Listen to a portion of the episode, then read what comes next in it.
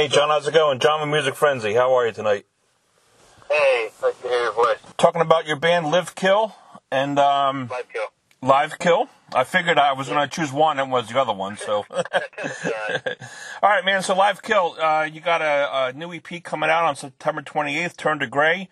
And, John, man, what an intense album. I mean, especially knowing how it came together with, you know, images that you had seen about the devastation from Hiroshima, you know?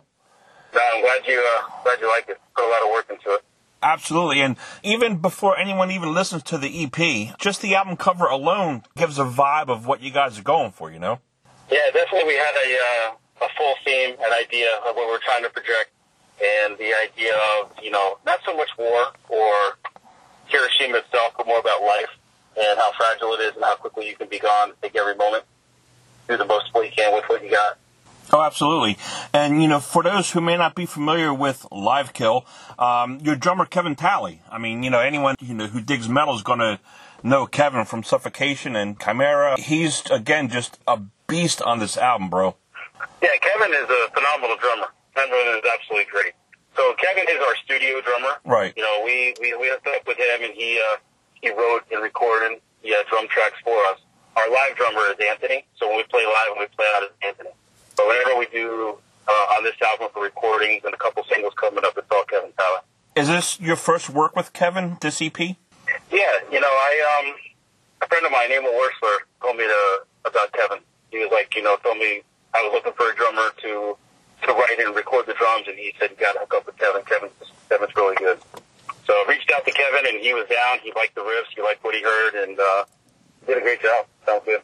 No, absolutely, and we can get into some of the music now. I mean, the lyric video for the title track, I know, debuted on New Noise Magazine's website, and, you know, I think it's a great start to the album because it, you know, it clarifies that the album isn't pro or con war, you know, but more of, like you said, a statement of it can be just be all over in a second, you know? Yeah, you know, that was the whole concept. You know, the guy who painted the artwork was Elon Cantor. He's done, you know, a lot of big bands out there. And, you know, I sent him the idea on what I wanted to do, and he said, well, I don't think I've ever heard anybody with that idea. That's great. He's down. So we went back and forth 3 or 4 months, and he came up with the artwork and really captured what I was trying to get across. I think that anybody that suffers and goes through a loss can relate to that song. You know, that's something that when you're in that misery and you're in that turmoil of losing somebody, that you can turn that song on and listen to it, and you can really connect with it. You can hear the lyrics and follow it, and it'll mean something to that individual. Yeah, and I mean, just musically, I mean, the opening riff, you know, I like that chuggy guitar bass riff. It's memorable. It's kind of unique, you know? Yeah, we definitely came at writing a little bit different. You know, we wanted to capture, you know, listener and project not so much, you know, all the members in the band, you know, we're all into extreme. We all like death metal. That's our roots, you know, Florida, South Florida. That's what we grew up on. That's what we all play. But when we did this project, we wanted to get something that had a little more groove to it, that was memorable, that when you go to a show and you leave the show, you're left with a couple riffs or a couple choruses, a couple hooks, something that you remember when you're going home. Mission accomplished for sure. The band shot a video for In This Moment, and I'll tell you, man, Carlos is just a hell of a vocalist, and, you know, he brings that brutality that's just... you know, there's a lot of bands that sound good musically, but have a vocalist that just, you know, doesn't fit in. And, you know, Carlos just accentuates what you guys are playing musically, man. He's a really good vocalist. Yeah, thanks. Carlos, when I first started writing with Carlos, it was different because all the other local singers and people that I was dealing with and working with and trying to get what I was, you know, trying to find my sound and what I was trying to do, a lot of vocalists will follow the guitar riff. They'll do the cadence of the guitar and they'll follow the notes of the guitar. And Carlos came at it from a different point of view. He sang over it and connected an A and a B riff and made it into a song where you're not really following the guitar riffs. You're listening to a vocal shine over the top of the music. Really good. Yeah, no, he's solid. And, you know, even a song like Demons, it's got a soft opening and the band just comes in and just gives you that punch. And I don't even mind the clean vocals in the chorus because he don't sound like a 12-year-old, you know? I mean, he sounds like a grown man. And, you know, and then, you know, when he gets into the hard stuff, it's just intense, you know? Yeah, definitely most of it, when we did the tracking and the recording, probably 99% of it was screaming.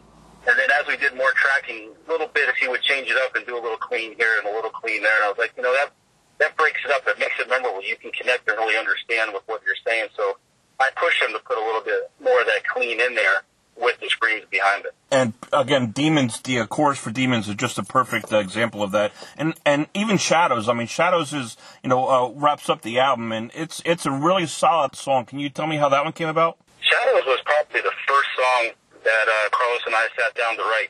You know, and when I'm writing songs, you know, people name their songs or they'll call them song one, song two, whatever, until they actually write vocals to them. Yeah. I kind of relate my songs to other bands. So when I start writing a riff and I get an idea, so that song was my, like, Pantera song. So I would always call it my Pantera riff song. I always thought of, like, Dimebag with that opening, like, that pictured him playing something along those lines. Yeah, I can see that, and, yeah. So that was kind of, I wouldn't say the influence in it, but when I started writing it and I tried to, what does it sound like to me? That's what I thought. That's awesome, man. Now, I know upcoming you guys have some shows, and you guys have a show October 19th opening for Doyle. Yeah, 19th at Respectables. We're going to be playing with Doyle. And we got another one October 9th with Head T.E. Oh, very cool. I like them. I saw Doyle just maybe 2 months ago. I'm just outside of Philadelphia, so I saw him here at the Voltage Lounge, and what an intense band. I mean, just what an intense band, and I wish I was in Florida, man. I could see you guys going out on tour together, man. That would be a tight show. Yeah, hopefully, you know, that guy plays a lot of shows, and they've been everywhere. I looked at their tour dates and everywhere. They're like, guys, at night after night, playing everywhere he can. He really has put a lot of work in. But, you know, I want to be that band where we play, but he sticks his head out there and be like, man, that sounds good. I like that. Well, September 28th, Turn to Gray comes out. I wish you guys a lot of luck on it. What do you guys have for the remainder of your year? So the Demons video, we have a lyric video for that. That's getting released here this coming week. We have a couple drum playthroughs with our drummer Anthony. So we're trying to find an outlet to release those. I got a couple other singles that we're working on. Those will be done probably March, April of next year. And we'll release those. And we're looking to really do a tour of like around June of 2019.